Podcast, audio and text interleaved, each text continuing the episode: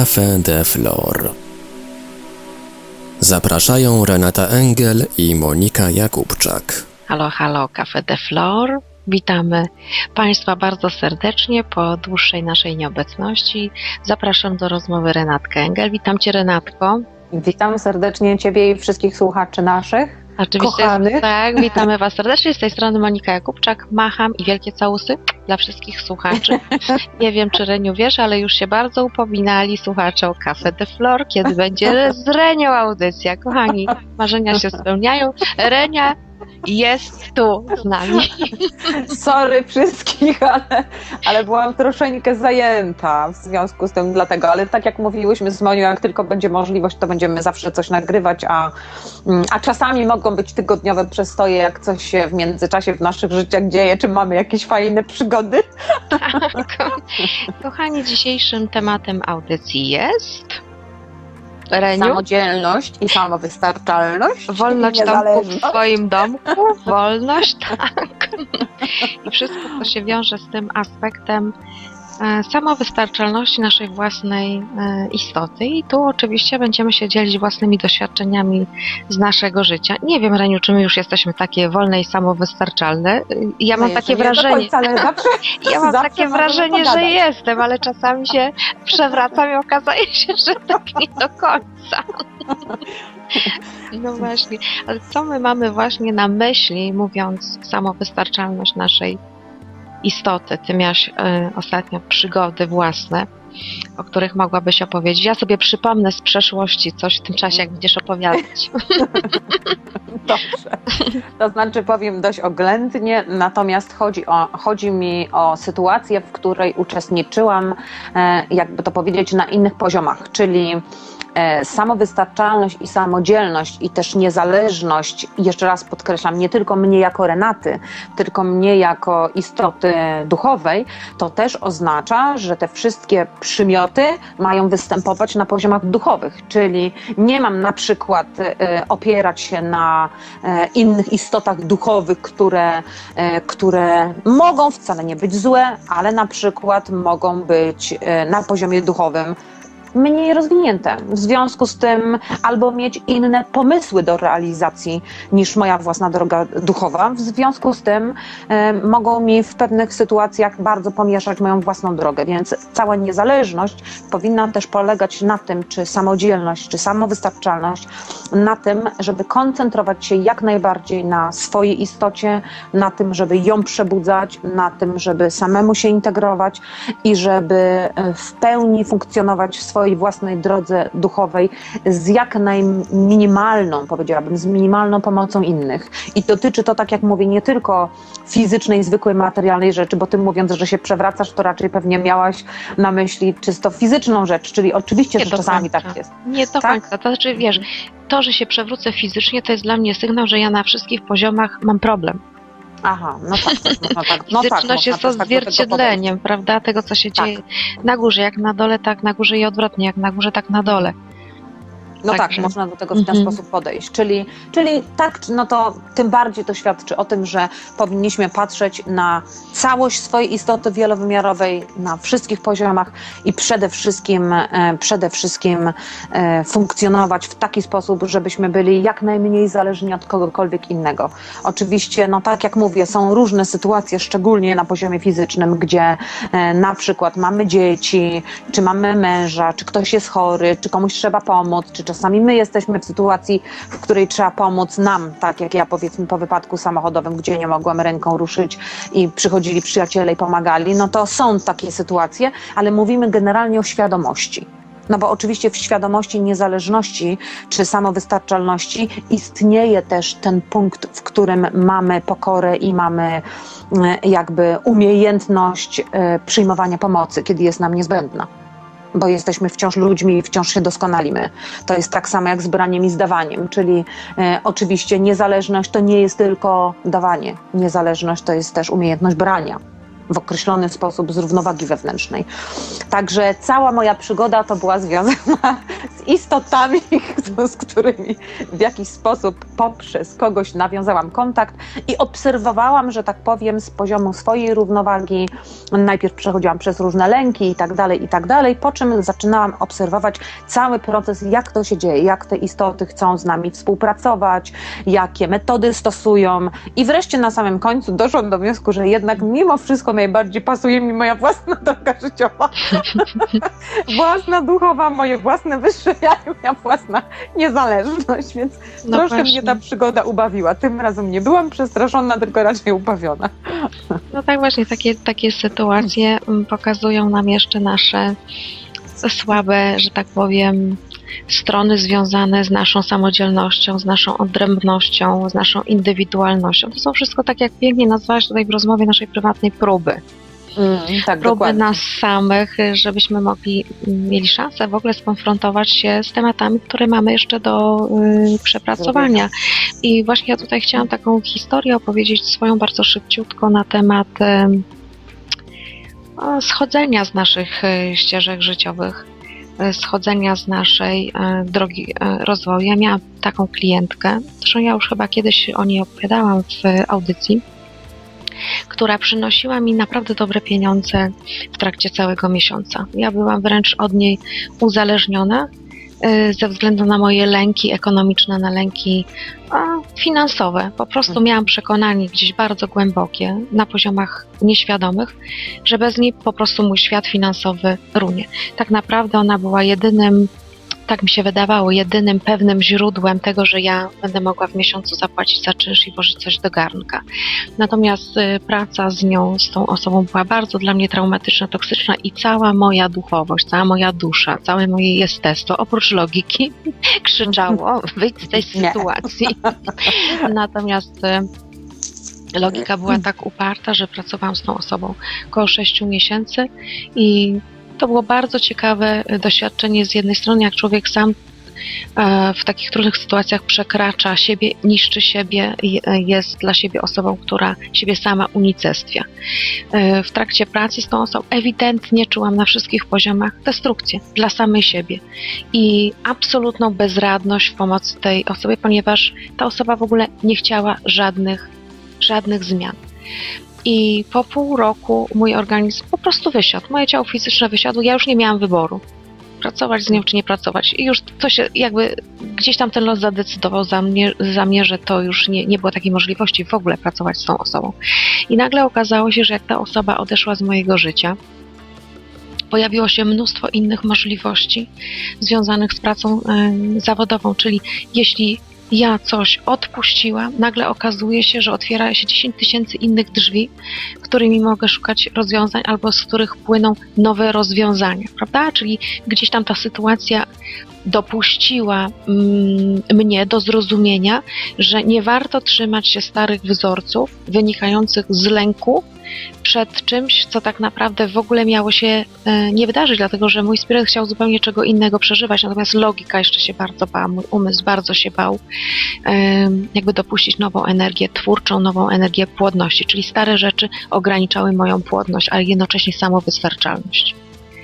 I takich przykładów w moim życiu było bardzo dużo i wiem, Reniu, że u Ciebie też takie sytuacje się wydarzały, że człowiek się kurczowo trzyma jakichś starych rzeczy, które stanowią taką bazę pozornego bezpieczeństwa, a okazuje się, że jest to baza niebezpieczeństwa i baza samounicestwienia się w różnych sytuacjach. Nie masz takiego wrażenia, że my ludzie często trzymamy się takich starych wzorców z lęku?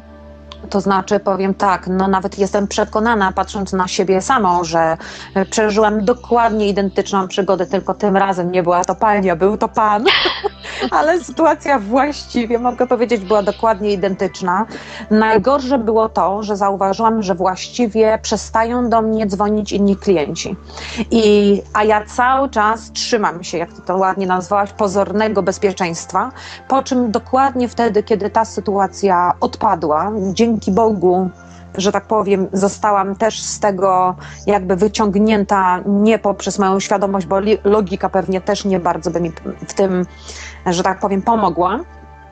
to nagle dokładnie okazało się, tak jak u Ciebie, że się otworzyły nowe rzeczy i z dużo większą szansą, z dużo większym, jakby to powiedzieć, potencjałem i ja dzięki temu się wzmocniłam też. Czyli mogę powiedzieć, tak wracając do tych prób, że czasami one są fajne, jeżeli już mamy dystans i że tak powiem, staramy się przekraczać i czego się uczymy, to fajnie jest się skonfrontować z pewnymi rzeczami, bo jeżeli okazuje się, że dla siebie samych wygrywamy i przekraczamy siebie, to są też doświadczenia, które nas wzmacniają, czyli tych prób też się nie bójmy i nie unikajmy ich za wszelką cenę, bo one też są pożyteczne. No, w ogóle wszystko, co prowadzi nas do samowystarczalności, jest absolutnie genialną drogą. I teraz tak sobie w trakcie, tak jak mówiłaś, przypomniałam taką historię sprzed 5 lat, no może troszkę 4 lata temu. Była taka sytuacja, że musieliśmy pożyczyć pieniądze na zapłacenie czynszu. I ja byłam tak zła, tak wściekła na to, że ja nie mogę być samowystarczalna i nie mogę zarobić jakby na to. Ja i mówię tak do swojego męża: słuchaj, mam 2 zdrowe ręce, jestem młodą osobą, prężną, coś ze mną jest nie tak, że ja nie mogłam na ten czynsz zarobić. I zamiast się, nie cieszyłam się z tego, że pożyczam te pieniądze.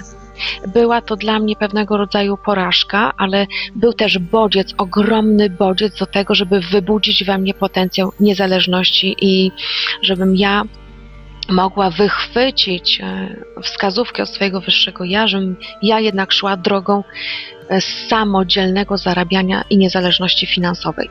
To było przykre doświadczenie pożyczyć te pieniądze, ale z drugiej strony pokazało mi, że u mnie jest deficyt, że jednak ja gdzieś swoje radary, gdzieś tam cały czas rzucam kotwicę w kierunku innych osób, żeby korzystać z ich potencjałów, z ich dobrobytu. Rozumiesz, o co chodzi? Rozumiem. I teraz tak, to był taki moment przebudzenia, powiedziałam: okej, to jest ostatni raz, kiedy ja muszę sięgać do zewnętrznej sytuacji, żeby uratować swój tyłek. I słuchajcie, to był przełom. Po prostu to był przełom i rzeczywiście od tej pory to silne takie postanowienie: okej, pokazujcie mi cały czas, którą ja mam drogą iść, żebym ja była samodzielna, uczyła samodzielności moje dziecko i w późniejszym czasie uczyła samodzielności i samowystarczalności wszystkich ludzi, którzy do mnie trafią. I wszyscy ludzie, którzy do mnie trafiają, wiedzą, że ja nikogo nie uzależniam od swoich porad czy rad. U mnie wszyscy muszą pracować sami na siebie. Nie ma tak, że ktoś w tej chwili przychodzi i 5 razy w tygodniu do mnie dzwoni z dopytaniami czy z jakąś sytuacją, która jest nagła. Nie ma. Umawiamy się raz w życiu albo umawiamy się kilka razy w życiu, dostajesz narzędzie albo dostajesz wskazówki i idziesz sam. Idziesz sam. Nie ma współzależności. Śmieję się, bo widzę tu podobieństwo do mnie. Nie ma, słuchajcie, bo to jest toksyczne i teraz nawet sobie postanowiłam właśnie w ostatnim tygodniu, gdzie bardzo dużo rzeczy się dzieje w moim życiu, bardzo dużo, to jest ogromny kalejdoskop i ja czasem nie nadążam sama w obserwacji siebie, ale przyszedł taki moment: ja już nie nazywam się panią Jasnowic, nie robię tego ze względu na to, że zdałam sobie sprawę, że w jasnowidzeniu jest mi za mało pracy z drugim człowiekiem. Jest mi za mało pracy i w tej chwili na jasnowidzenia, mówię, do Reni odsyłam, bo jeszcze, ja się zapytałam Reni, Renia wyraziła: ja jeszcze trochę popracuję, nie? Dzięki, ale ja na ostatnich dniach dochodzę, dzięki między innymi też niesamowitej rzeczy, właśnie temu doświadczeniu z tymi istotami z innych światów, gdzie już poprosiłam w desperacji swoje wyższe ja, myślę sobie, czy ja nie umiem już rozczytać swojej drogi, czy o co chodzi, i nagle klient o 4:00 nad ranem wysłał mi e-mail, a ja się obudziłam i od razu przeczytałam tego e-maila i dostałam link do książki, którą od razu w środę nad ranem właściwie zaczęłam czytać, Praca z ośrodkiem serca, i nagle uświadomiłam sobie jedną rzecz po tym całym moim śmiesznym doświadczeniu z tymi istotami, że ewidentnie jasnowidzenie chcę wykorzystywać do pracy terapeutycznej z ludźmi. No właśnie, to i dzięki Bogu, że wszyscy się tacy trafiają.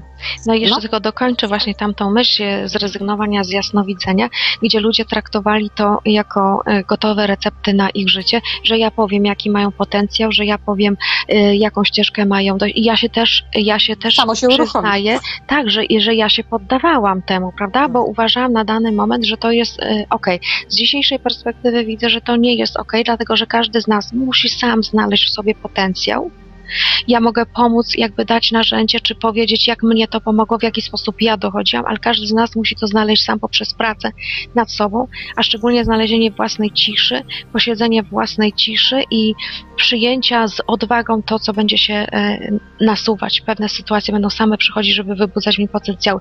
Więc dziś, co ja mogę zaproponować, to jest nauczenie Was pewnego mojego warsztatu pracy, jak dochodzić do samego siebie, jak się obierać z różnych zależności zewnętrznych, jak się opierać różnym istotom, które przychodzą i kuszą, jak się opierać pewnym ludziom, którzy przychodzą i kuszą, bo my mamy te doświadczenia, te kuszenia z różnych stron one przychodzą. Tak, oczywiście. Z różnych stron. Myśmy tutaj już w audycjach mówiły o rozróżnianiu. Wszystkie tematy ruszyłyśmy, które są potrzebne tak naprawdę do pracy nad samymi sobą. Natomiast ja jeszcze bym chciała wrócić tutaj do ostatniego naszego warsztatu z moim mężem, który się wydarzył w tym tygodniu. Przyjechały dwie wspaniałe osoby i na ich przykładzie też nauczyłam się, czy zaobserwowałam, jak ludzie trzymają się sztywno starych sytuacji, które dają im pozorne bezpieczeństwo materialne. Gdzieś tam się umościli, przykryli pierzyną i w momencie, kiedy dostali wiedzę sami od siebie, czy nawet wchodziłam w jasnowidzenie, obserwowałam tych ludzi, bo zapytali się o ich potencjał. Kiedy mówiłam o ich potencjałach, oni mieli łzy w oczach, płakali, dotykali swojej własnej istoty, ale jednocześnie mówili tak: ja się boję, ja nie jestem gotowy jeszcze wyjść z tej starej sytuacji. Kochani, co chcę powiedzieć przez to? Nie dotkniecie nowych wartości samych siebie w momencie, kiedy będziecie się trzymali starych, umoszczonych sytuacji materialnych, między innymi materialnych. Nie dotkniecie, nie ma takiej możliwości. Tu jest ryzyk fizyk, tu jest ryzyko, to jest stanie na krawędzi i skok w przepaść, jeśli chcemy doświadczyć nowych swoich wartości, nowych potencjałów. A warto, dlatego że my tu z Renią nieraz mówiłyśmy, że my jesteśmy ogromnie silnymi istotami, z olbrzymimi potencjałami, z olbrzymią mocą i tak naprawdę jak ja wchodzę z klientami w medytację plastra miodu, gdzie dotykamy tych swoich najwyższych rejestrów, które możemy dotknąć na dany moment, wszyscy płaczą, bo dotykają czegoś, czego nigdy nie dotknęli i nawet nie można tego ubrać w materialne słowa, co czują. Tak mi się wydaje, że my sami boimy się tego, jak jesteśmy wielkimi istotami i wolimy tkwić w tym znanym świecie, w tym takim już oswojonym, w tej naszej pierzynce destrukcji, że tak powiem, zamiast to wszystko puścić i dowiadywać się o sobie coraz to nowych rzeczy. Zbyt mocno przywiązujemy się do materii, do tego, co osiągnęliśmy, a żeby pójść dalej, to musimy, to jest warunek konieczny, nauczyć się puszczania i wyrzucania starych rzeczy, chociaż są na dany moment nawet dla nas i wartością pewną. Ale bez tego się nie da. Ja bym powiedziała jeszcze jedną rzecz, właściwie dwie. To znaczy jedną to taką, żeby pamiętać o tym, że te kuszenia są zazwyczaj na poziomie egotycznym. Co nazywam egotycznym i fajnie, że my mówimy o tych, ty rezygnujesz w pewnym sensie z tych jasnowidzeń. Ja jakby przenoszę je w stronę warsztatów i w stronę jakby terapeutyczności, czyli otwierania tej istoty. Tutaj mam dokładnie te same doświadczenia. To, tak, to ja też przenoszę na terapeutyczne, prawda? No ale na warsztat, żeby dawać warsztat tak ludziom. Mhm. W związku z tym to, co chciałam powiedzieć, to fakt, że jak robię integrację z wyższym ja, to mam dokładnie te same doświadczenia, co ty, gdzie ludzie albo są bardzo niesamowicie zadziwieni i otwierają się, albo mówią, że się boją tego swojego wyższego ja. Czyli jeżeli wyższe ja jest częścią naszej istoty, no to jeżeli się jego boimy, to znaczy, że tak naprawdę w skrócie mówiąc, można powiedzieć, boimy się swojej wyższej istoty. Czyli krótko mówiąc też nie chcemy z tego potencjału skorzystać z różnych poziomów lęków. To jest jedna rzecz. A drugą rzecz, którą chciałam powiedzieć, dokończyć tą myśl w związku z tym ego, to wziąć pod uwagę to, i tu też słusznie Monia mówi, że tak naprawdę jeżeli chcemy siebie dotknąć, to musimy się rozwijać.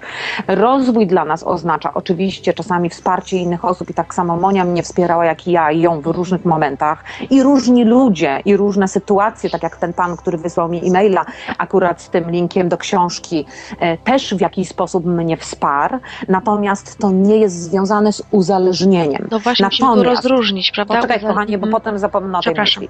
Jeżeli była taka sytuacja na przykład coraz częstsza, że ludzie dostają channelingi, nagle okazuje się, że łączą się z jakimiś istotami, informacje przy nich przepływają, sprawdzają tylko, czy te informacje są wiarygodne. A ja myślę sobie, niewłaściwy punkt widzenia. Dlaczego niewłaściwe? Dlatego, że patrzą nie z punktu widzenia swojej wielkości, swojej istoty. Bo gdyby na to spojrzeli, to by się zastanawiali, dlaczego ja mam się uzależnić i wziąć niby dar od kogoś, co tak naprawdę jest skutkiem ubocznym pracy nad sobą. Tak jest. Tak?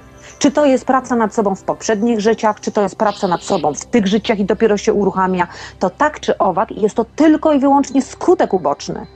Tak samo dar uzdrawiania, telepatii, wszystkie inne dary są skutkiem pracy duchowej. Czyli mogę powiedzieć, to praca duchowa powoduje, że jesteśmy wielkimi istotami, a nie to, że posiadamy tego rodzaju dary. Czyli nie łapmy się na to, bo w ten sposób różne istoty, różni ludzie też jakby i różne poziomy doświadczeń i sytuacji próbują nas złapać po to, żeby nas uzależnić. No bo mogę powiedzieć, jeżeli ja dostanę od kogoś uruchomienie daru, no to w takim razie jestem wciąż od niego zależna, bo jak on uruchomił, to on może mi to zamknąć. Dokładnie. Czyli cały czas wracamy do punktu, w którym uczymy się tylko tych technik, patrzymy na rzeczywistość tylko z, powiedziałabym, z najbardziej sensownego poziomu, czyli z poziomu wielkości swojej własnej istoty, swojego potencjału, swoich możliwości, swojej twórczości.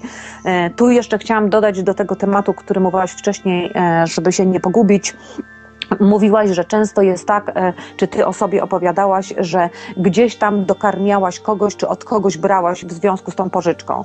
To ja pomyślałam sobie, że też fajnie trzeba jeszcze raz przypomnieć twoje własne słowa do mnie, gdzie kiedyś w trudnej sytuacji życiowej mojej powiedziałaś: Renatko, weź korzenie swoje własne, z czyjej ziemi włóż do swojej. Tak jest. I ja to po prostu wciąż pamiętam i wciąż wszystkim będę powtarzać. Ze względu na to, że w momencie, kiedy my, że tak powiem, nie wierzymy we własną moc i patrzymy z innego punktu widzenia, to nawet nasza kreatywność może być uruchomiona. Bo w twoim przypadku akurat była blokada i musiałaś dostać doświadczenie, które cię odblokuje. Natomiast czasami mamy ją bardzo mocno uruchomioną, ale mamy też potężne lęki, bo nie patrzymy z punktu widzenia wielkości swojej istoty. W związku z tym tą energią i kreatywnością pracujemy na kogoś innego. Czasami są to rodzice, czasami dzieci, czasami mąż, czasami żona, czasami szef pracy, czasami firma, ale idzie to na zewnątrz. Ja zresztą nie dalej jak wczoraj miałam klientkę, która po prostu w desperacji wieczorem w niedzielę zadzwoniła do mnie i po prostu mówi, że jest kompletnie roztrzaskana. Ja patrzę na nią, a ona po prostu ma tak potężny potencjał, że mi po prostu opadła szczęka i ona pracuje dla korporacji.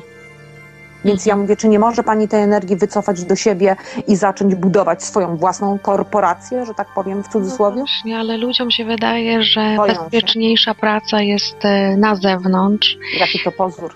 Tak, natomiast kochani, chyba takie idą w ogóle czasy i energia bardzo nas wspiera w takiej indywidualnej twórczości i w tworzeniu indywidualnych przedsiębiorstw, na razie małych, jednoosobowych, a potem jakby będziemy się dobierać na zasadzie wspólnoty energetycznej, czyli takich w cudzysłowie bratnich dusz, na zasadzie, to nie można nazwać tego bratnimi duszami, tylko jakby to powiedzieć, wspólnego światopoglądu, wspólnych pasji, wspólnych takich w cudzysłowie misji i będziemy tworzyć jakby takie kolektywy, gdzie firmy będą się rozrastać na zasadzie wspólnoty, chęci przeżywania, wspólnych doświadczeń, tak to określę. Ale najpierw trzeba iść w kierunku indywidualizmu, indywidualności. Na razie trzeba wyjść jakby z tych starych struktur związanych z brataniem się przypadkowych osób, przypadkowych energii, wejść w swoją samotnię, wejść w swój indywidualizm, swój tryb twórczy, w swojego reżysera życiowego. Natomiast później my znów będziemy się łączyć, ale na zupełnie innych zasadach. I my też tutaj myśmy same przepracowywały nasze własne indywidualne potencjały. Był taki pomysł, żeby stworzyć, prawda, Café de Flore, gdzieś tam wyjść z warsztatem, czy na żywo, żeby zrobić te audycje, ale doszłyśmy obie do wniosku, że nie, to jest czas, kiedy my same musimy pracować jakby nad swoim indywidualizmem i wypracować swoją własną energię. Dokładnie. A potem dopiero będzie możliwość jakby połączenia się lub nie, bo może nasze drogi absolutnie są odmienne i każda z nas musi znaleźć zupełnie innych ludzi z innym potencjałem, prawda? Więc to samo się dzieje też w ludziach, którzy na przykład mają firmę i żyją w spółkach. Też muszą dopuścić do tego, że te spółki mogą się rozpaść, po prostu z bardzo takich dobrych przyczyn, żeby szukać indywidualizmu najpierw, a potem szukać ludzi, którzy będą do nas pasować. pracować na bardzo wielu poziomach, żebyśmy łączyli się w takie pary, w takie grupy, które budują wspólną energią, a nie te energie są na tyle różne, że to powoduje na pewnym poziomie rozłam, prędzej czy później. Bądź uzależnienie. Lub uzależnienie z niedobrych motywacji, z niedobrych intencji. I też zwracam się tutaj do mam, czy do ojców, którzy mają dzieci jeszcze w wieku takim, gdzie się mówi, że powinno być wychowanie, żeby bardziej przyglądali się swoim dzieciom i wspierali tylko to, co na przyszłość spowoduje u tych dzieciaków samodzielność i samowystarczalność. Podam zwykły przykład. Często rodzice, prowadząc dzieci na plac zabaw, mówią: uważaj, kochanie, bo ta huśtawka może spowodować, że spadniesz. Albo uważaj, kochanie, syneczku, córeczko, uważaj, bo wspinając się na te drabinki możesz spaść. To jest zasiewanie lęków. Ale my możemy pójść z dziećmi na plac zabaw i powiedzieć: kochanie, trzymaj się mocno rękoma i dobrze się baw na tej huśtawki. Dokładnie. Albo słuchaj, ja tutaj jestem, patrzę, podziwiam, jak wchodzisz po tych drabinkach, dasz sobie radę, tylko mocno trzymaj się tych drabinek. Na przykład. Prawda? To jest taki pozytywny przykład zasilania odwagi wręcz i ciekawości i twórczości.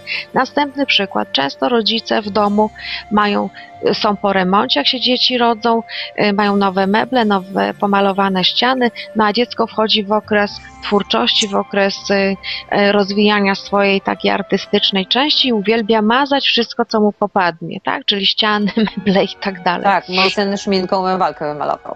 Właśnie, no i co rodzice robią najczęściej? Co ty robisz? Klapa w dupę, nie wolno tak robić, bla, bla, bla. I oczywiście co robią? Ucinają twórcze możliwości dziecka, zastraszają i dziecku twórczość kojarzy się z klapem w dupę. Tak. I to mamy na wstępie załatwione. A podświadomość złapała szybciutko. Dokładnie. No programik. Tak, i ja widziałam ostatnio taki film na YouTubie, na którym się poryczałam, ponieważ jest to filmik o dziewczynce, która ma około 4 lat. Tutaj chyba jakiegoś linka dostałam od kogoś, dziękuję za tego linka. Ma ogromną pracownię artystyczną, przeszkloną. Płótno na podłodze jest położone, żeby farba nie zaszkodziła podłodze. Jest mnóstwo kartonów, są płótna i to dziecko po prostu marzy się w tych farbach, maluje, tworzy przepiękne obrazy, oczywiście one są abstrakcyjne. Ja po prostu siedziałam, płakałam i mówię: kurczę, jaką ja byłam destrukcyjną matką. Dlaczego ja swojemu dziecku nie mogłam stworzyć takiej twórczej przestrzeni? To się oczywiście łączyło z tym, jak ja byłam wychowywana, prawda? I moi rodzice, jak byli wychowywani w takich mocnych, sztywnych ramach, gdzie tak naprawdę ten system cały wychowawczy blokował nas w twórczości. Nie dawał wolności, dlatego że ważniejsze były czyste rajstopki, kurde, niż wiesz, dobre przeżycie w malowaniu jakiejś przestrzeni. I apeluję tutaj do wszystkich, nawet jak macie, kochani, już dorosłe dzieci, to zacznijcie ich wspierać w swoich potencjałach, a nie w lęku tkwicie w tym, że jeśli on już wybrał studia prawnicze, to niech on już to zakończy, mimo że ja widzę, że on ma talent fotograficzny, to ja mu tego nie powiem, bo niech on najpierw skończy te studia prawnicze. Kochani, Boże, co wy robicie? I to słyszę takie teksty też od osób, które rozwijają się duchowo, pracują nad sobą, uważają, że naprawdę dużo już przeszli, a oni takie teksty zawalają. Nie powiem swojemu dziecku, bo niech on skończy to. Może on się domyśli, to dziecko moje może się domyśli, że ma taki talent, pójdzie swoją drogą. Nie róbcie tego, ani sobie, ani tym swoim dzieciom. Jeśli coś zauważacie, że dzieci mają piękny talent, potrafią śpiewać, okej, zróbcie wszystko, żeby ten głos ich szkolić. Zróbcie wszystko, a nie mówcie: a ze śpiewania jeszcze nikt nie wyżył. Ja bym jeszcze dodała jedną rzecz, czyli rozszerzamy, opowiadając różne rzeczy, ale bym podkreśliła to rozszerzenie, że ta samodzielność i samowystarczalność dotyczy wszystkich poziomów, czyli dotyczy samowystarczalności na przykład duchowej, dotyczy samowystarczalności energetycznej, samowystarczalności emocjonalnej i samowystarczalności materialnej, czyli nie tylko chodzi nam o materię. Na przykład możemy wziąć pod uwagę związki, które budują się, też niedawno miałam klientkę, która po prostu poświęcała się dla swojego partnera do tego stopnia, że płaciła długi za ślub jego pierwszego ślubu, pieniądze, ze względu na to, że jak poświęcała się, to spodziewała się, że on też jej to kiedyś odda, będzie równowaga i miłość. No więc ja już sama, wszyscy już wiedzą, ilu ja miałam mężów, w związku z tym za szeroko o tym nie będę opowiadać, ale zdecydowanie ten temat mam przepracowany, czyli mogę powiedzieć tak, no najważniejsze to jest to, żeby na wszystkich poziomach, tak emocjonalnym, czyli najpierw kochać siebie, potem kochać innego. Też niesamowite, bo ta pani mnie zapytała, czy to nie jest egoizm. I po prostu o mało się nie rozpłakałam ze wzruszenia, jak ludzie mają powrzucane programy i jakie to jest przerażające, że tak jesteśmy poograniczani w taki sposób, że miłość do siebie traktujemy jako egoizm. No tak, miałam takie doświadczenie właśnie sama ze sobą ostatnio, kiedy bardzo byłam zmęczona na różnych poziomach i potrzebowałam absolutnej ciszy, pustej od dźwięków człowieka. I też napisałam sama do siebie przekaz, czy ja mogę go przeczytać, on jest krótki, nie wiem, czy go znajdę, ale bardzo odzwierciedla właśnie to, jak my jesteśmy poblokowani różnymi przekonaniami na swój własny temat, że rzeczy, które są dla nas zdrowe, traktujemy jako egoizm. To ty możesz poszukać, a ja skończę jeszcze myśl związaną z tym poprzednim z zdaniem, które mówiłam, więc to, co chciałam podkreślić, to chciałam po prostu podkreślić fakt, że nawet związek, który budujemy z poziomu równowagi, miłości do siebie, szacunku dla siebie, dla swoich potrzeb, to budujemy indywidualnie, podkreślamy własną samodzielność, własną niezależność i on po prostu dopiero wtedy ma szansę na to, żeby stworzył się partnerski. Dokładnie. Czyli na wszystkich poziomach, że tak powiem, mamy tą samodzielność i samowystarczalność mieć. To nie jest tylko kwestia, że ja zarabiam pieniądze i mój mąż, że tak powiem, zarabia swoje i mamy osobne kasy, ale to dotyczy po prostu wszystkich poziomów, w których wynika to jakby z naszej miłości do siebie, z naszego zrozumienia, że jesteśmy kimś wartościowym, kimś wielkim i że zasługujemy na wszystkie dobre rzeczy w naszym życiu, a nie, że musimy płakać i cierpieć, bo jesteśmy egoistami. Dokładnie. Znalazłaś? Tak, znalazłam. No to tutaj. Wejdź w swoją ciszę. Swoją, niczym nieograniczoną byciem z kimś lub niebyciem. Wściekłość jest częścią ciebie. Chcę poczuć się ważna sama dla siebie. Chcę mieć swoją przestrzeń nieograniczoną ludzkim dźwiękiem. Chcę współbrzmieć ze swoją prawdą cichą i ulotną. Móc pokazać swoją cichą i delikatną naturę. Opór mnie zmęczył, wypalił, odebrał godność mnie samej. Chcę tylko tego, co współdziała w empatii uczuć i przeczuć. Wszystko, co współpracuje, a nie rujnuje.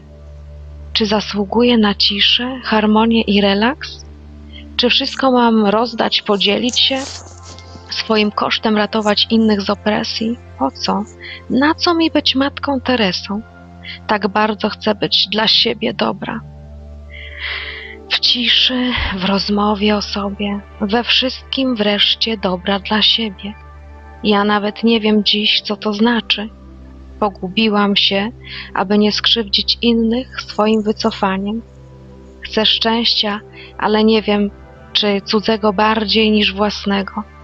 Jestem egoistką tylko dlatego, że pragnę swojej ciszy. Chyba zwariuję. Jeszcze jeden dźwięk, jeszcze jedna ludzka energia i po mnie. Czy ja wariuję? Czy to talent, czy przekleństwo? Wrażliwość motyla w świecie zbrodni i kary. Czy to ja przesadzam? Czy to świat nie rozumie delikatności, zwiewności ciszy? Ciągle gada, dźwięk za dźwiękiem. A gdzie muzyka własnej ciszy? Gdzie zrobić na nią przestrzeń i jak? Jestem zmęczona. Ta moja inność, dziwaczność dostanie za nią bęcki, ciągłe bęcki. A może, kochanie, zrób dzisiaj tak. Stwórz sama przestrzeń dla siebie, bez oczekiwania, że inni zrobią to za ciebie. I nie miej z tego powodu poczucia winy. Dziękuję za uwagę. No i pięknie. I nie potrzebujesz do tego ich zgody.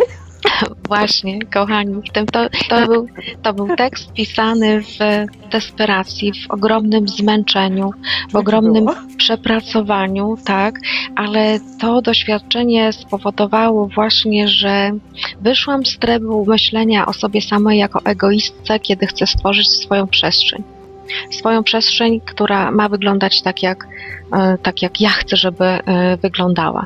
I też musiałam się przekonać, że wycofanie się z jakiejś relacji, na chwilę chociaż, to nie jest egoizm, tylko to jest moja potrzeba. To, że ja nie mam ochoty z kimś rozmawiać, a ktoś ma ochotę ze mną rozmawiać, to też nie jest egoizm z mojej strony, tylko to jest potrzeba jakby ochrony swojej energii i wejścia w swoją własną ciszę, żeby dowiedzieć się, co teraz jest dla mnie ważne. A ludzie boją się ciszy. Czyli powracamy po prostu do punktu, w którym musimy najpierw dać sobie prawo do wszystkiego, tak. I dopiero jak tego się nauczymy, to dopiero wtedy możemy dać prawo komuś innemu. Czyli mogę powiedzieć, jeżeli sobie zabieramy prawo do ciszy, do spokoju, to znaczy, że drugiemu człowiekowi też tego nie damy. Czyli Dobrze. Jeżeli trafimy na kogoś, kto też będzie potrzebował ciszy albo czasu dla siebie, to my wtedy będziemy czuli się odrzuceni. Czyli Dokładnie. Prosty mechanizm, który pokazuje, że wszystko zaczyna się od nas samych. Dokładnie. Tylko jeszcze tu bym chciała dodać, że jeśli już będziemy mieli ochotę wejść w swoją ciszę, to miejmy jakby pewność, że w tej ciszy przyjdą dla nas wskazówki z naszej ciszy, z naszej przestrzeni. Także to też jest bardzo ważne, żebyśmy zdali sobie z tego sprawę, żeby dojść do samodzielności, do samowystarczalności, to trzeba zawsze korzystać z własnej ciszy, bo wtedy przychodzą odpowiedzi, czy to jest w medytacji, czy to jest w modlitwie, czy to jest przy skrobaniu ziemniaków, czy to jest przy samotnym, że tak powiem, spacerze, czy po górach, czy nad morzem, gdziekolwiek. W tej ciszy zawsze coś do nas przyjdzie. Tak, i właśnie wejście w swoją przestrzeń ciszy najbardziej uczy nas samowystarczalności i samodzielności. Najbardziej. Bo my często otaczamy się ludźmi dlatego, żeby wypełnić własną pustkę i uciec od siebie samego. Opowiem śmieszną historię. Okay. Troszkę rozluźnić atmosferę. Ja coś taki tryb powagi weszłam. Cholera, Miśka, obudź się. Dlatego postanowiłam rozluźnić. Zostałam zaproszona na taki mały warsztat do Brukseli. I prowadziłam tą integrację i to poruszenie nas jako wielowymiarowej istoty. I mieszkałam oczywiście w domu u pani, która to organizowała. I najbardziej zabawne było to, że ja przeżywałam olśnienia za każdym razem, jak szłam siku do ubikacji.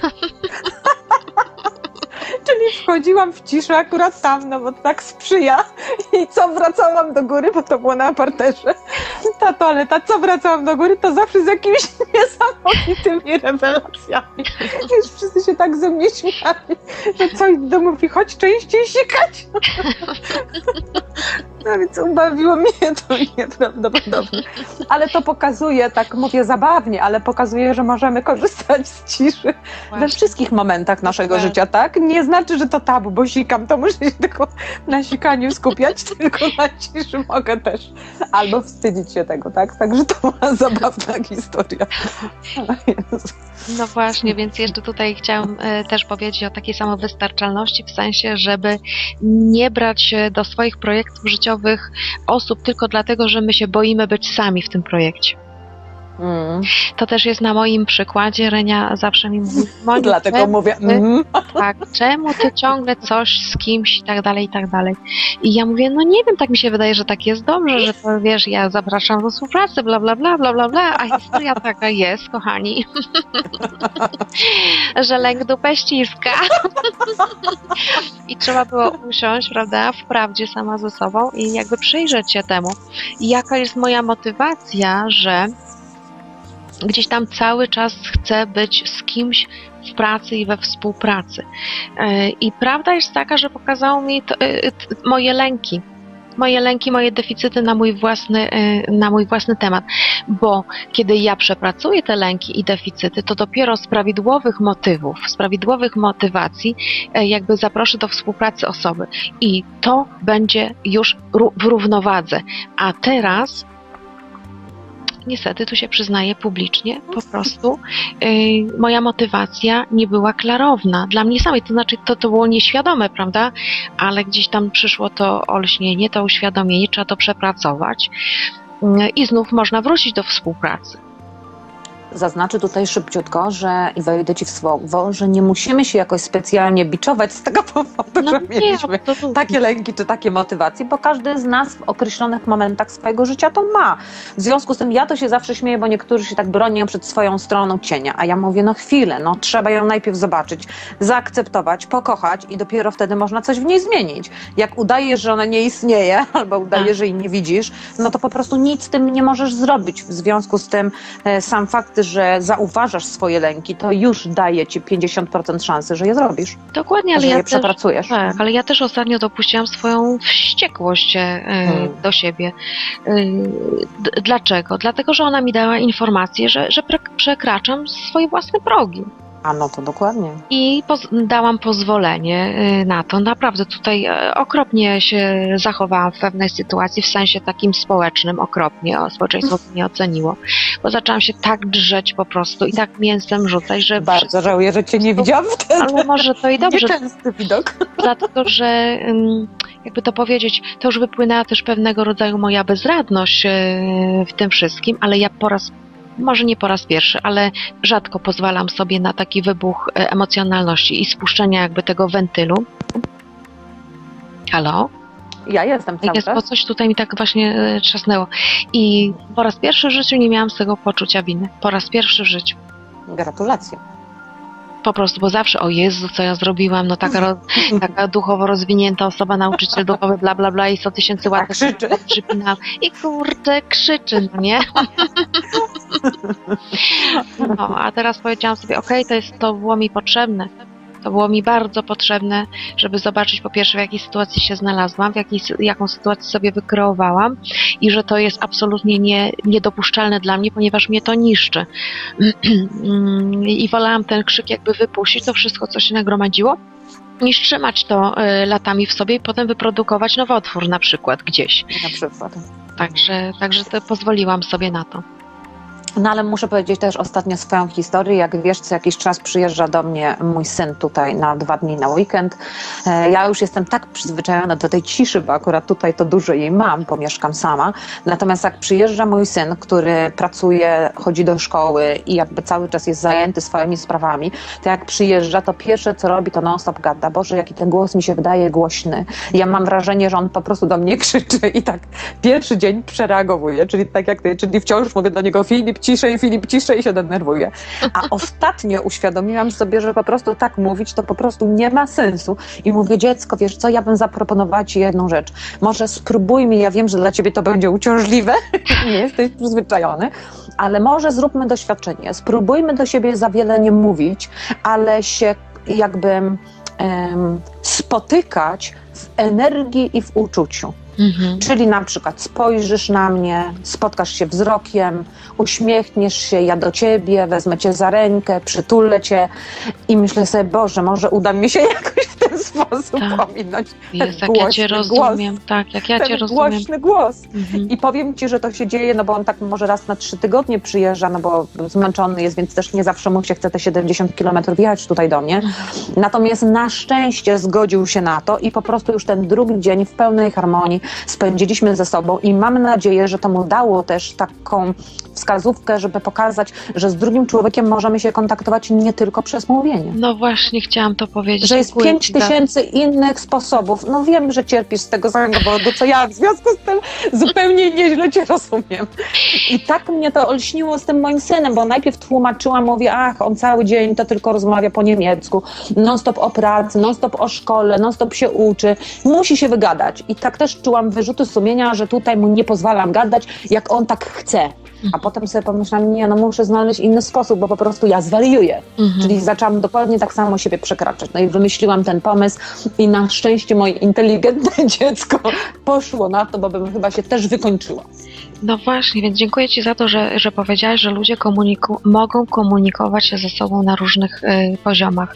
Ten werbalny jest taki bardzo namacalny, prawda, ale my jeszcze mamy 10 000 innych sposobów i też mi się wydaje, że osoby, które są tak wrażliwe jak my, a jest na pewno miliony, miliardy takich osób z takim układem nerwowym jak my, że nie potrzebują już takiego rozgadywania się, paplania, tylko bardziej lubią ten świat swój wewnętrzny i komunikację pozawerbalną, czyli telepatię, czy szczytywanie wibracyjne, jakby ten sposób komunikacji, nie wiem czy Reniu zauważasz, ale u mnie zaczyna tak, bardzo się rozwijać, czyli ta komunikacja pozawerbalna zaczyna się rozwijać bardziej, a zanika mi komunikacja werbalna. Powiem tak, nawet tej komunikacji werbalnej w tej chwili jestem na takim etapie, że nawet nie lubię, powiem ci. No bo ja jest dla mnie... na sesjach, na warsztatach, więc mam dosyć już tak. I w prywatnym potrzebuję ciszy. Dokładnie, jest dla mnie męcząca, ale jeśli, znaczy tak, zauważam u siebie, że im bardziej pragnę żyć w milczeniu, w ciszy, tym bardziej rozwijają się u mnie inne części mózgu, które powodują, że komunikuję się z ludźmi na innych etapach, na innych poziomach. I takie sobie zrobiłam 2 eksperymenty w ostatnich dniach. Miałam taką medytację plastra miodu, ale wcześniej rozmawiałyśmy z taką kobietą o jej córce i ja nie wiedziałam, jak temu dziecku pomóc, dlatego że no, w medytacji nie widziałam jakby potrzeby czy możliwości, żeby dziecko uczestniczyło małe, bo to jest mała dziewczynka, więc mówię, poczekaj, kochani, do tej mamy zobaczę, co jej dusza chce powiedzieć ci. I weszłam w taki tryb rozmowy bezpośredniej z duszą człowieka, z duszą, omijając werbalny poziom i powiem ci, że to było szok dla mnie, dlatego że ja byłam bardzo wzruszona, prawie płakałam i rozmawiałam z duszą tego dziecka i mówiłam tej kobiecie, co ta dziewczynka oczekuje, gdzie jest jej źle, gdzie ona cierpi w tej rodzinie. Słuchaj, to było niesamowite. Ta matka, o Jezu, to jest fakt, ja to robię. To było coś niesamowitego. Ominęłam poziom werbalny, jakiś poziom programów, natomiast weszłam w przestrzeń rozmowy z duszą. To było coś nieprawdopodobnego. I druga sytuacja, która mi się przytrafiła, to właśnie w tym tygodniu na warsztatach u nas Drogi do Wolności. Przy obiedzie rozmawialiśmy sobie po prostu o różnych takich rzeczach z kursantami i kursantka zapytała mnie o takie wydarzenie w jej życiu, że widzi obrazy poruszające się, jakieś twarze do połowy i była tym troszkę taka zdziwiona, skonsternowana, może trochę przestraszona nawet, bo nie wiedziała, czy wiesz, no wariuje, czy to jest normalne. No tak. Ja wzięłam ją tylko za rękę. Wziąłem i pokaż, mówię, daj mi rękę. I znów to samo, poziom duszy włączył się i mówię, kochanie, to nie jest nic paranormalnego, to jest twój mózg się rozwija, dlatego że w dzieciństwie miałeś zblokowaną twórczość przez to, że wydarzyło się coś, co spowodowało, że musiałaś urosnąć i taki okres, kiedy u dzieci rozwija się mózg, kiedy one konfabulują, kiedy zmyślają, kiedy mają ten okres taki twórczy, mazania po ścianach i takie tam różne, wiesz, te artystyczne rzeczy został zblokowany. Teraz rozwija ci się mózg, bo masz na to przestrzeń. I wiesz, i to było tak wzruszające, ona zaczęła płakać. Ja tak samo, takie ogromne wzruszenie, czyli kiedy my dotykamy tych poziomów pozawerbalnych, to jest niesamowita wibracja, niesamowita energia i postanowiłam sobie, okej, ja będę pracować tylko tak.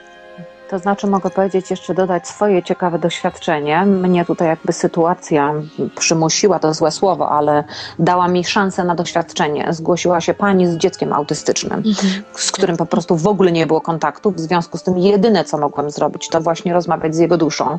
Więc doświadczyłam tych stanów, o których opowiadasz właśnie z takim dzieckiem, z którym nie dało się jakby inaczej nawiązać kontaktu. Nie? I mama też nie mogła. Zresztą kiedyś miałam taki pomysł dawno temu, żeby to jasnowidzenie wykorzystywać do pracy z dziećmi autystycznymi, właśnie z dziećmi z zespołem Downa, czy z dziećmi, które rzeczywiście na pewnych poziomach nie potrafią się komunikować werbalnie w określony sposób, tak żeby być zrozumiany przez rodziców. No ale ten pomysł jakoś upadł, bo nie pojawiły się sytuacje, a teraz dosyć często mam takie doświadczenia.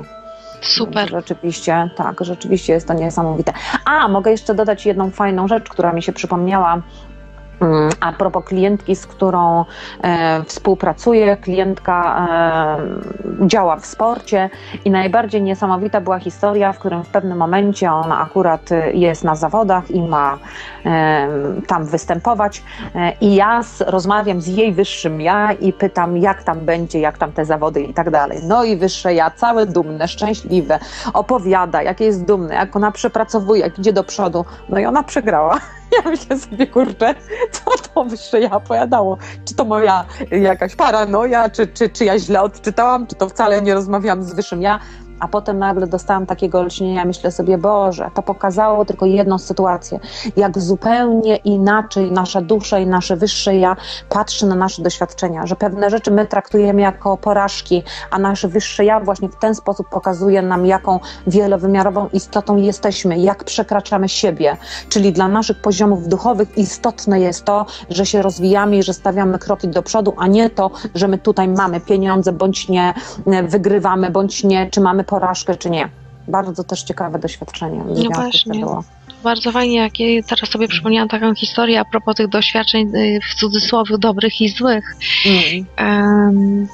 Ja lubiłam mojej mamie robić prezenty różnego rodzaju i za każdym razem spotykałam się z taką dużą krytyką z jej strony, albo po co to kupiłaś, albo to nieładne, albo no tak, no niefajne to były doświadczenia z punktu widzenia mojego logicznego umysłu. No i zbliżały się święta i oczywiście znów myślę na temat prezentu dla mojej mamy, no i już się na ten temat cieszę, a z drugiej strony już po prostu gdzieś tam to znerwicowanie, napięcie okropne wychodzi. No i pytam się swojego wyższego ja, no co mam zrobić, co mam kupić, nie? Co mam kupić? No i słyszę odpowiedź, no kup co chcesz, baw się doświadczeniem, no nie? Ale coś już tutaj taki smród czuję, nie? Jak oni tak mówią góra, to znaczy się, że coś mam przemyśleć. No i pojechałam do sklepu, kupiłam taką piękną, dla mnie piękną apaszkę różową.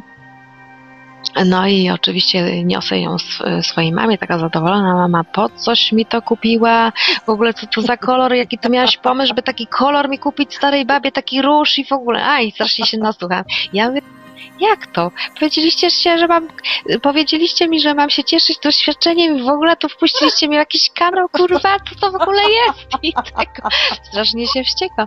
Ale potem sobie zdałam sprawę, Boże, no baw się doświadczeniem, no zobacz wreszcie, tyle razy się uczysz, nie możesz się nauczyć. Przestań kupować swojej mamie prezenty. Po co ci doświadczać ciągłej krytyki i tak dalej, po co ci to, nie? No i to był ostatni prezent, jaki zrobiłam w życiu, ale muszę wam powiedzieć, że tak mnie te doświadczenia wyćwiczyły, że teraz zbliżają się święta. No i tak.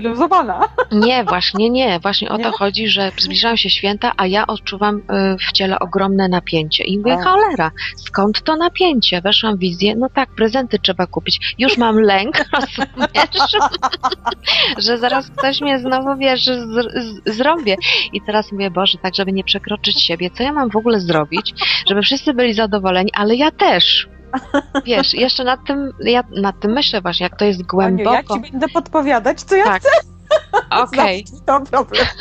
Ale wiesz, jakie to jest silnie zakorzenione to wyćwiczenie takie w negatywie, że wybudza się lęk już na samą myśl i napięcie w ciele, aczkolwiek sobie w ogóle nawet nie zdajesz sprawy z tego. Tak, no to ja ostatnio opowiadałam klientce, jak się śmiałam a propos właśnie wszystkich programów, które są głęboko, tak jak o tym ty mówisz, gdzie przypominałam sobie, że obserwowałam siebie jeszcze parę lat temu, mimo to, że miałam 40 parę lat, przyjeżdżałam do mojej mamy do domu, otwierałam drzwi i stawałam się Renatą.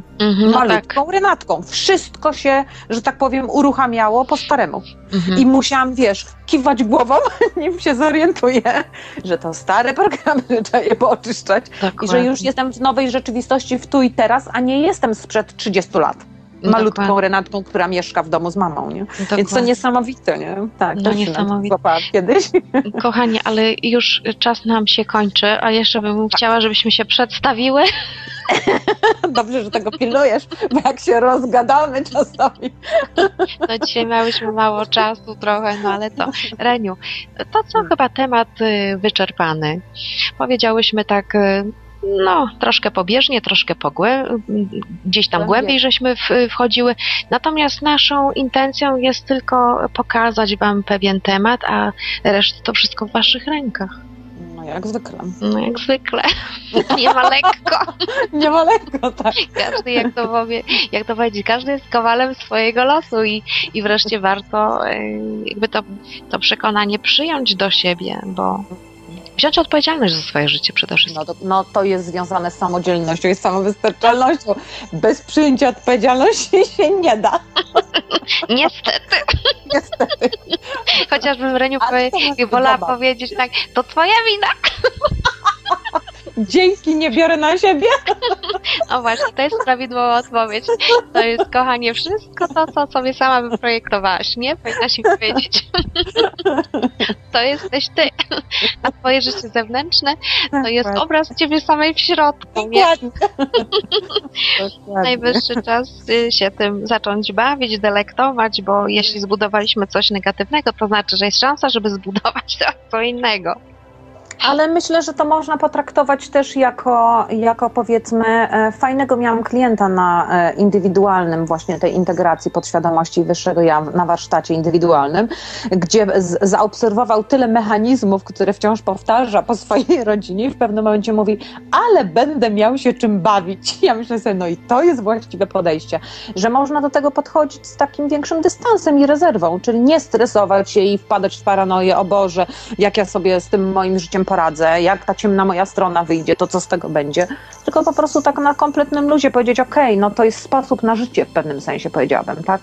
No, czyli coraz częściej zauważam, że ta praca nad sobą, czy podejście, czy te nasze metody, których, że tak powiem, uczymy innych, no to służą przede wszystkim jakby zmianie spojrzenia na rzeczywistość z innego punktu widzenia, czyli nie musi to być od razu dramat, że my mamy strasznie dużo do roboty, tylko może to być po prostu inne spojrzenie, może to być fajna dla nas zabawa, możemy to jakby, no, cieszyć się tym, cieszyć się rezultatami, cieszyć się zmianą w sobie samych, w naszych życiach, więc nie musi to akurat być strasznie dramatyczne, więc przyjęcie odpowiedzialności na siebie niekoniecznie musi być związane z dramatem. Pocieszam tutaj. Dokładnie, dokładnie. No to Reniu, zapraszam do tablicy. No więc właściwie no to już przed chwilą zrobiłam podsumowanie. Nie do tablicy, Boże, na mównicę. Co mi się dzisiaj dzieje? A ja wiem dlaczego. Dlatego, że dzisiaj na początku nie powiedziałaś do tablicy, tylko ja od razu powiedziałam temat. Zobacz. No widzisz, jaka ty jesteś. Popsułaś mi plany. Taki, że teraz ty mnie do tablicy. Ale to jeszcze pokazuje, jak człowiek w pewnych konwenansach żyje i jak w pewnych planach. Kochani, uczymy się elastyczności. Dzisiaj nie było tablicy. Dzisiaj jest tylko mównica. Tak jest. Wychodzę na mównicę i mówię. No więc coraz bardziej zaczynam się koncentrować na warsztatach. Najbliższe warsztaty są 30 listopada, 1 grudnia w Poznaniu tym razem. Postanowiłam sobie ułatwić i dojechać spod Berlina trochę bliżej. Warsztaty generalnie są oparte właśnie na tym, żeby uruchomić istotę, jakby świadomość istoty wielowymiarowej poprzez właśnie integrację podświadomości i wyższego ja, ale dodaję dodatkowe punkty i dodatkowym punktem jak zwykle jest zawsze to, że chcę, żeby jak już jesteśmy zintegrowani, żeby nasze wyższe ja pomagało nam otwierać ośrodek serca i też dostałam ostatnio taki przekaz przedziwny, który przypomniałam sobie, że ja sama doświadczyłam chyba ze 20 lat temu, czyli spotkanie z naszą grupą dusz w świecie energetycznym, która zazwyczaj z nami współpracuje. I przypomniało mi się, że to było bardzo niesamowite doświadczenie i pomyślałam sobie, że też tym doświadczeniem podzielę się na tych warsztatach, czyli głównie oczywiście pracuję na to, żeby wszyscy byli niezależni i im więcej tych ludzi będzie, tym bardziej ja wierzę, że będziemy w stanie coś zrobić z naszymi życiami i z życiem jakby całej planety w najbardziej pozytywny i zrównoważony dla nas sposób. Robię też oczywiście warsztaty indywidualne przez Skype'a i jeszcze wciąż robię te jasnowidzenia, ale już prawdę mówiąc coraz bardziej idę w kierunku pokazywania ludziom, dlaczego mają takie życie i co jest powodem tego. I jeżeli oni mają gotowość na to, żeby to zmienić, to zmieniają, a jeżeli nie, no to ja już tego dalej nie prowadzę, czyli na przykład trafiłam panią, której wytłumaczyłam, co jest powodem, a pani powiedziała, ojej, to ja jeszcze będę musiała pracować, robić coś? Ja mówię, no niestety ja tego za panią nie mogę zrobić. Mhm. Czyli no tutaj zbieżność, Moniu, z tobą, że rzeczywiście coraz bardziej skupiam się na ludziach, którzy naprawdę chcą i są gotowi do tego, żeby coś ze sobą zrobić. Nie ludzie, którzy chcą ode mnie gotowych recept, bo nie wiem, czy ty zauważyłaś, ale ja też miałam ciekawy przypadek związany z jasnowidzeniem, że zauważyłam, że jak osoba się wycofała z kreacji, to jej życie stanęło i to, co widziałam wcześniej, przestałam widzieć jako potencjał. Czyli pokazuje to, że my jesteśmy kreatorami po prostu. Jak tego nie przyjmiemy, no to po prostu siedzimy w głębokiej A teraz ty, żebyśmy wyrobiły się w to. Dobrze, kochani, nazywam się Monika Jakubczak. Właściwie to już nie nazywam się jasnowidzem, nie wiem teraz, nazywam się po prostu Monika Jakubczak. Robisz jasnowidzenia. Tak, swój talent wykorzystuję w tej chwili na warsztatach, wykorzystuję w medytacji plastra miodu. Także zapraszam Was, kochani, przede wszystkim na medytację plastra miodu, która naprawdę jest bardzo efektywnym narzędziem. W medytacji tej dochodzimy do Waszej pierwotnej istoty, do Waszej pierwotnej matrycy. Pokazuję Wam, w jaki sposób możecie pracować nad sobą, w jaki sposób uaktywniać swoje własne potencjały, odszukiwać samych siebie codziennie. Także to jest jedna rzecz. Zapraszam Was, kochani, również na warsztaty Droga do Wolności, które odbywają się w Polsce, ale i zapraszam Was do Londynu. Do Londynu zapraszam Was 7-8 grudnia, to jest pierwsza grupa, lub 9-10 grudnia druga grupa. Na 7-8 to już raczej nie ma miejsc, ale na 9-10 jeszcze są miejsca, także zapraszamy Was. Wszystkie informacje są na naszej stronie internetowej Droga do Wolności. Zapraszam Was również na warsztaty, które organizuję razem z Eweliną Stępnicką, Droga do siebie, Droga do duszy. Są to warsztaty typowo terapeutyczne, bardzo dużo rzeczy tam się przepracowuje, zarówno my, jak i Wy. Wszystkie informacje dotyczące terminów warsztatów są na blogu lub na Facebooku. No i nowość, kochani, 9 lutego jedziemy z Ewelinką Stępnicką do Londynu, także chętnych zapraszamy również do zapisywania się. Zbieramy w tej chwili grupę. I co? No i dziękuję Wam za uwagę. Ja bym jeszcze jedną rzecz chciała dodać, ponieważ część ludzi jakby odnajduje jakby kontakt do mnie przez formularz kontaktowy mojej strony internetowej helzeje.pl, ale też można pisać bezpośrednio na e-mail Renata Jasnowik, pisane razem, małymi literami, @gmail.com, bo to ułatwia troszkę sprawę. No właśnie. To tylko to chciałam dodać. No więc co, żegnamy się, dziękujemy za uwagę i do następnego spotkania. No to wszystkim mówimy dziękuję za to, że nas słuchają. Bardzo się cieszę, że za mną tęsknicie i za Monią, bo to dla nas informacja zwrotna. Za Tobą, bo ja nie daję o sobie zapomnieć cały czas, tutaj wiesz, coś robię. Rozumiem. Za Tobą się tęsknili. No ale to w takim razie za nami i za naszą audycją tak wspólną, jest, tak? Więc tak, za to też bardzo dziękujemy wszystkim. Buziatki. To do usłyszenia dla wszystkich.